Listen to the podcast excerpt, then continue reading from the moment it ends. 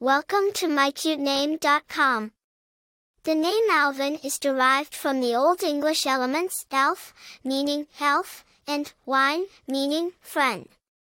Thus, Alvin can be interpreted to mean friend of the elves. It suggests a person who is friendly, sociable, and has a magical or enchanting quality about them.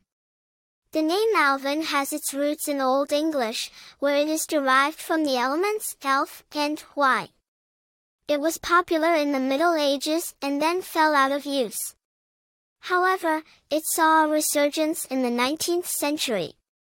Alvin has been used in the English-speaking world since then and has been popularized by various famous figures and media, most notably the character Alvin from the animated music group Alvin and the Chipmunks.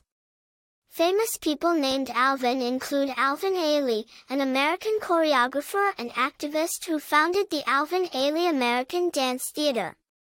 Alvin is also the name of a popular character from the animated music group Alvin and the Chipmunks. In terms of popularity, Alvin has remained a fairly common name throughout the years.